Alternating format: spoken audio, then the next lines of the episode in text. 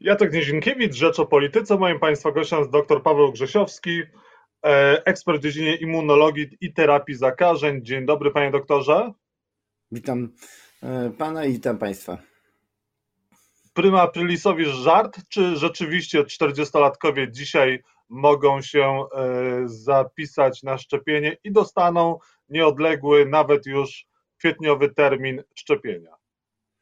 No na szczęście to nie jest prima aprilis. Y, rząd w tym momencie jest bardzo y, poważny i te właściwie te decyzje są bardzo poważne, ponieważ one mm, otwierają y, bardzo szeroko program szczepień dla kolejnych grup wiekowych mm, i idziemy tak, można powiedzieć, modelem izraelskim.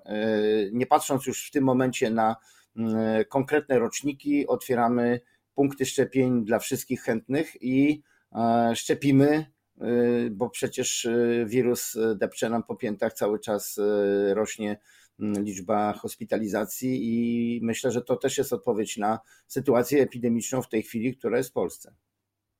Ale mamy tyle szczepionek, możemy sobie pozwolić na to, żeby szczepić 40-latków często przed 60-latkami?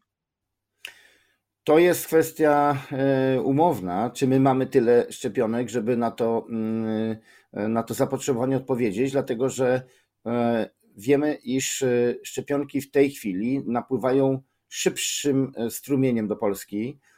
I to jest reakcja, no, można powiedzieć, dynamiczna. Jeżeli są wolne miejsca w tej chwili w punktach szczepień i można się zapisać, to ta osoba, która się zapisała, zapewne szczepionkę dostanie, dlatego że system zapisów polega na tym, że każdy punkt szczepień wystawia jakby na giełdę wolne miejsca, mając e, pokrycie w tym, e, na, na, na te miejsca e, zarówno personelu, jak i jak i czasu. Jeżeli na te miejsca wolne zapiszą się w tej chwili 50-latkowie e, czy 45-latkowie, to oni e, otrzymają szczepionkę, bo, bo z magazynu ta szczepionka przyjedzie. Także jest to system, który moim zdaniem ma szansę znacznie przyspieszyć program szczepień i on y, musi zostać wprowadzony w moim pojęciu, y, bo jeśli mamy mieć 5-7 milionów dawek miesięcznie, to przecież nie sposób byłoby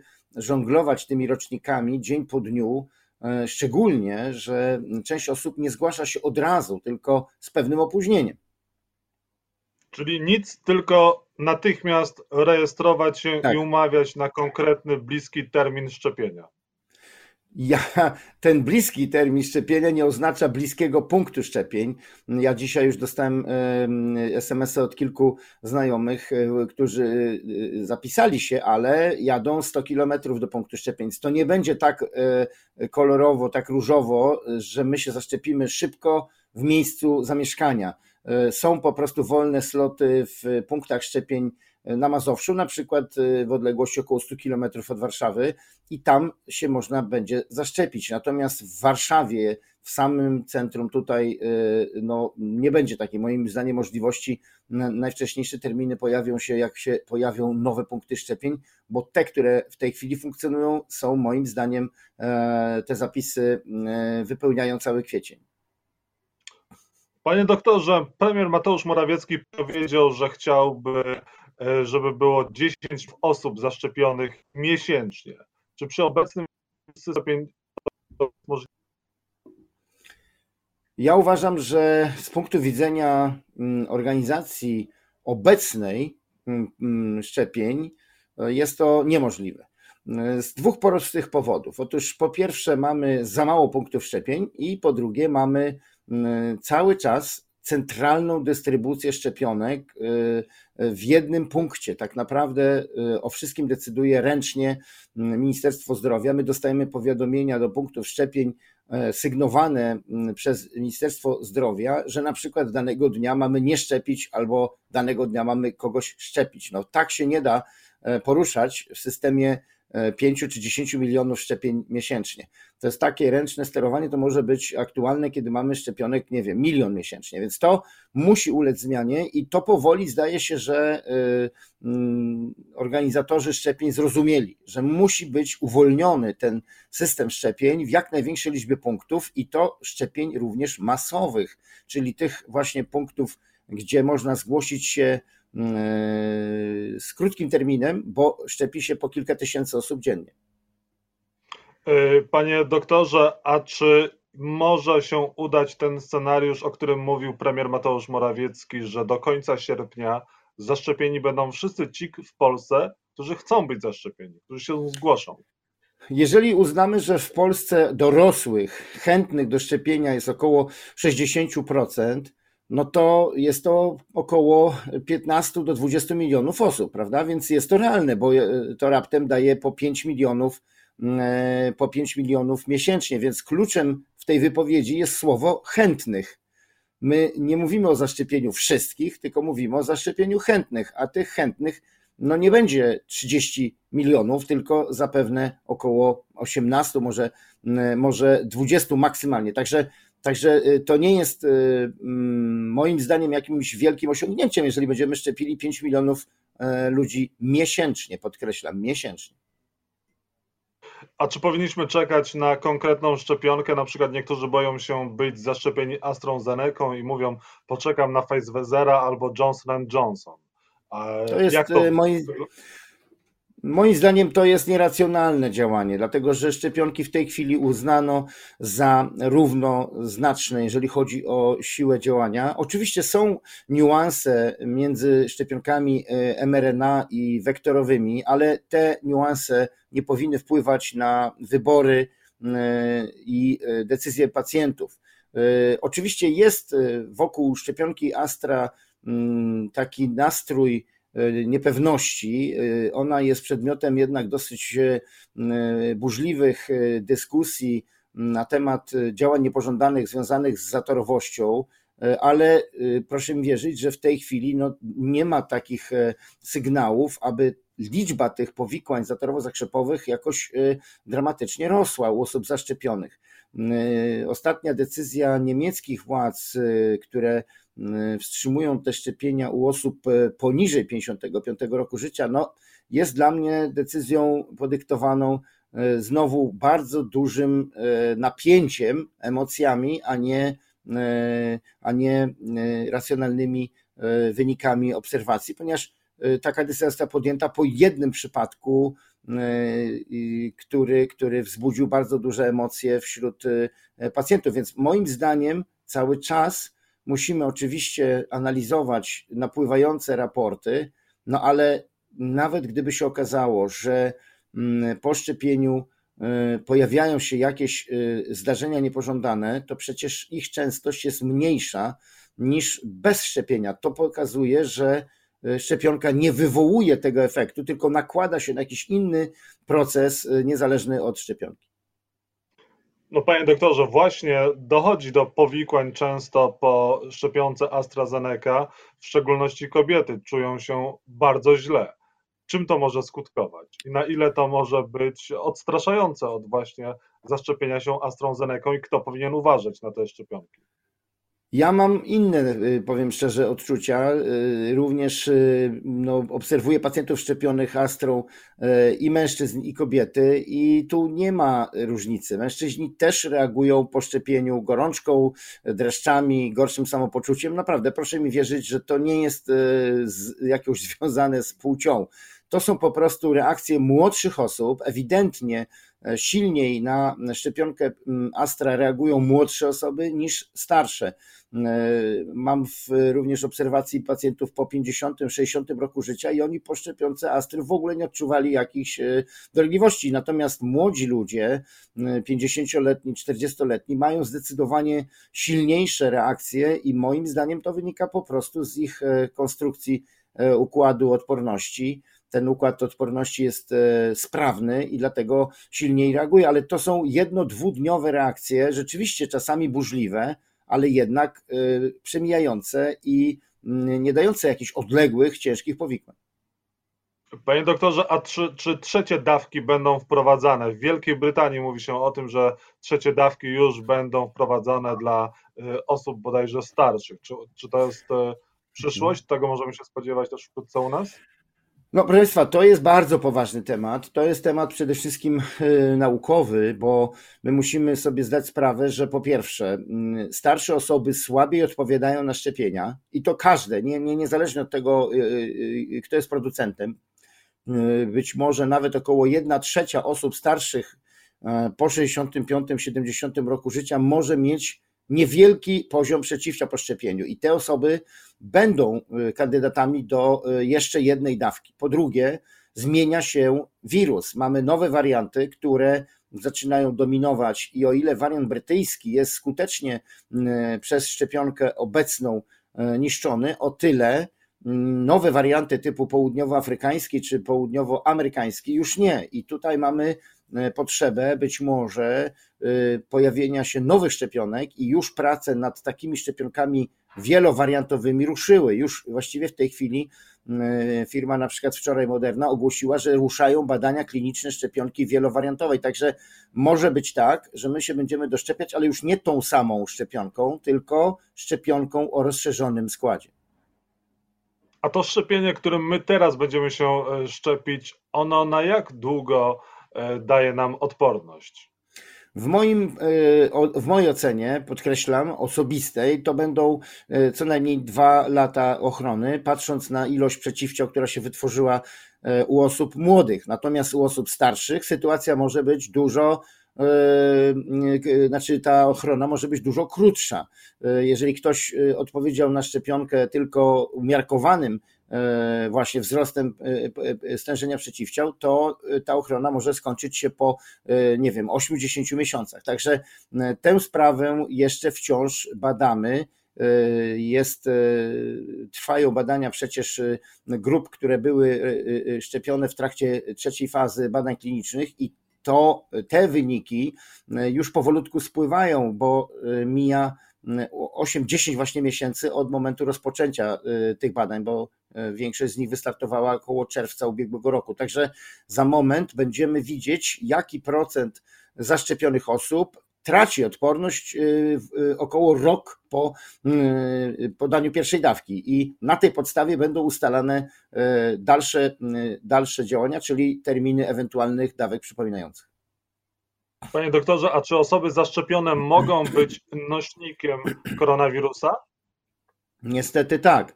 Niestety osoba zaszczepiona to nie jest osoba y, ze stali, y, to nie jest osoba, która jest całkowicie obojętna dla wirusa. Pamiętajmy, że jeżeli osoba, która jest zaszczepiona i ma odporność, ma kontakt bliski z chorym objawowym, dostaje y, dużą dawkę wirusa i mogą te osoby, mimo zaszczepienia, nawet w 15-20% mieć wirusa na swoich błonach śluzowych. Ale jest jedno, ale nie wiemy tak do końca, czy te osoby będą zarażać i jak długo, dlatego że mm, ilość wirusa, które te osoby produkują, jest znacznie mniejsza niż osób, które się nie szczepiły. Czyli jeżeli taka zaszczepiona osoba nawet ma wirusa na swoich śluzówkach, to jest znacznie mniej zakaźna niż e, osoby niezaszczepione. Także e, to jest jednak mm, przerwanie transmisji albo przynajmniej jej znaczne ograniczenie. Panie doktorze, a jeżeli chodzi o dzieci, to dzieci będą musiały być szczepione, czy dzieci też są teraz zagrożone? Bo słyszymy o wielu przypadkach ciężkich, jeżeli chodzi o zachorowalność e, dzieci. Co z nimi? Wirus, y, y, zmieniając się, również dostosowuje się do otoczenia. Pamiętajmy, że pierwsze wirusy, pierwszy, pierwszy ten chiński wariant narodził się prawdopodobnie w warunkach jaskiniowych, miał kontakt głównie ze starszymi ludźmi i był przystosowany do ataku właśnie na te osoby. A w momencie, kiedy wirus roz, rozprzestrzenił się na całym świecie, no ma dostęp do młodszych populacji, co oznacza, że musiał się dostosować i w tej chwili widzimy te nowe warianty bardziej zakaźne i właśnie bardziej objawowe dla młodszych e, osób i dzieci. Szczepienia dzieci są konieczne, dlatego że my musimy ograniczyć krążenie wirusa w całej populacji, nie tylko wśród dorosłych, i nie tylko dlatego, że dzieci chorują w tej chwili bardziej objawowo, ale przede wszystkim dlatego, że wirus krążąc wśród dzieci będzie nabywał kolejnych cech, mm, chociażby zjadliwości czy oporności na, na, na nasze przeciwciała. Także im mniej wirusa krąży y, w populacji, tym szybciej się go pozbędziemy. Już ruszyły szczepienia dzieci od szóstego miesiąca życia, a e, wczoraj ogłoszono wyniki pierwszych badań dzieci od 12 roku życia do 18 i mamy dobre e, efekty. Szczepionka jest bezpieczna i skuteczna, także już mogą e, tak naprawdę ruszać procesy rejestracji tych szczepionek dla dzieci od 12 roku życia, więc być może od, nie wiem, sierpnia, września będziemy mogli szczepić dzieci. A jak pan ocenia te obostrzenia teraz wprowadzane do 9 kwietnia i dlaczego do 9 kwietnia akurat? Ja myślę, że tu cały czas y, dominuje kwestia propagandowo-polityczna, a nie medyczna. Y, rząd po prostu robi wszystko, żeby się nie narazić wyborcom, którzy bardzo już w tej chwili niechętnie patrzą na jakiekolwiek ograniczenia i y, wydaje mi się, że tak jakby racjonuje te informacje, że na dwa tygodnie, że to tylko trochę, ale moim zdaniem to y, polityka prowadząca do raczej jeszcze większej frustracji, bo moim zdaniem za dwa tygodnie znów będzie ogłoszony na kolejne dwa tygodnie i tak to będzie wyglądało y, jeszcze przez pewnie jakiś czas, więc wolałbym chyba zdecydowanie bardziej e, podany odległy termin i zapowiedź jakichś konkretnych działań e, e, ratunkowych dla tych branż, które są przez lockdown e, wyłączone z działalności, niż takie, niż takie krótkie terminy, które są cały czas przedłużane. Moim zdaniem w tej chwili ocena sytuacji jest epidemiologicznej taka, że my przed upływem miesiąca nie mamy szans na e, zredukowanie tej fali pandemicznej, która w tej chwili jest. I widzimy, jak e, działają inne kraje. E, ogłaszając lockdowny na półtora miesiąca, na dwa miesiące do przodu, no bo to też daje szansę ludziom zorganizować się i myśleć dalekofalowo, a nie tylko do przyszłego weekendu, prawda? Więc myślę, że tu robi się taki manewr, który ma ludzi uspokoić a on działa moim zdaniem dokładnie odwrotnie. Ludzie są jeszcze bardziej sfrustrowani po dwóch tygodniach, bo liczyli na to, że lockdown się skończy, a się nie kończy, więc to y, jest y, niestety obliczone na krótki efekt y, braku, braku protestów wśród ludzi, którzy są już lockdownem bardzo, bardzo zmęczeni, a my musimy zrozumieć jedną rzecz. Lockdown nie jest po to, żeby zabić wirusa.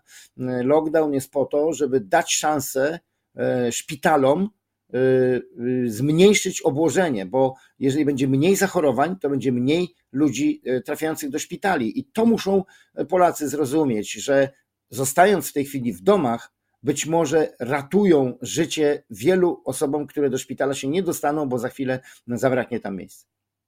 Panie doktorze, dwie kwestie na koniec. Kościoły, czy powinni się wierni w trakcie świąt gromadzić w świątyniach, czy jednak e, no, powinni uważać i, no, i nie gromadzić się. Ja uważam, że doszło do tragicznej mm, sytuacji, gdzie Kościół y, jakby zajął stanowisko y, obojętno Y, bym powiedział wręcz nawet czasami antykowidowe. To jest coś niebywałego. Uważam, że Kościół powinien chronić wiernych, a w tej chwili y, te działania, które widzimy, bardzo często powodują ryzyko dla wiernych. To jest dla mnie zupełnie niezrozumiałe. Przecież powinniśmy dbać o bliźniego zgodnie z przykazaniami bożymi i to dla mnie jest zupełnie niepojęte, że kwestionuje się na przykład ilość osób w kościele, czy kwestionuje się, nie wiem, komunię świętą wydawaną nie bezpośrednio do ust. No, naprawdę jesteśmy w XXI wieku, a nie w przedśredniowieczem, gdzie myślimy, że y, wiara i, i religia ochronią nas przed epidemią. Mamy liczne przypadki w historii, gdzie y, no, modlitwa przyniosła śmierć wielu y, tysiącom ludzi, bo siedzieli razem w grupach i zarażali się jeden od drugiego. No naprawdę nie musimy dzisiaj cofać się do tego czasu i y, udowadniać y, na żywych ludziach, że religia i, i woda święcona naprawdę nie są skuteczne wobec wirusa. To jest zabójca i musimy to rozumieć. I jeśli ktoś dzisiaj prowokuje spotkania grup ludzi, niezależnie od y, wiary, religii czy, czy kościoła, to jest po prostu współdziała z zabójcą. I na koniec, e, panie profesorze, panie doktorze, proszę powiedzieć, e, wczoraj w Sejmie Grzegorz Braun z Konfederacji przemawiał z mównicy bez maseczki i nie został z Sejmu e, usunięty. Jak pan ocenia taką postawę? Uważam, że to jest y, absolutne naruszenie wszelkich zasad i o ile y, pan y, Brown wypowiadałby na przykład brzydkie słowa z mównicy, to zapewne natychmiast zostałby wyprowadzony przez Straż Marszałkowską, a tutaj tolerowano jego obecność. Ja tego kompletnie nie rozumiem. Przecież Sejm posiada takie uprawnienia, że osoba, która nie respektuje regulaminu, jest po prostu siłowo wyprowadzana wyprowadzana z sali, czy, czy, czy ma y, zakaz y, wejścia na salę, więc kompletnie nie rozumiem. Uważam, że jest to y, pokazowa lekcja bezradności wobec człowieka, który łamie wszelkie zasady. Nie można kogoś zmusić do noszenia maseczki, ale jeżeli ktoś nie respektuje zasad, to powinien zostać ukarany, a wiemy, że posłowie mają e, taką, e, taką e, możliwość, prawda? I, I marszałek Sejmu ma taką możliwość, żeby posła nie, niesfornego, który nie przestrzega zasad, no można powiedzieć, przy, przy, przy, przywołać do porządku. A więc dla mnie ta sytuacja jest po prostu jeszcze raz powtórzę, pokazem bezradności wobec bezczelności i głupoty, i to jest coś, co może tylko zrobić nam wielką krzywdę, bo e, to są osoby, które są potem oglądane w e, programach telewizyjnych, to są osoby, które potem się szczycą takimi zachowaniami, a my powinniśmy wszyscy grać do tak naprawdę jednej bramki. Pamiętajmy, wirus to zabójca, więc kto wspiera wirusa, to również wspiera to masowe umieranie ludzi. Doktor Paweł Grzesiowski u Państwa i moim gościem. Bardzo dziękuję Panie doktorze za rozmowę i spokojnych, zdrowych świąt. Wszystkiego dobrego. Wzajemnie, wszystkiego dobrego. Do widzenia.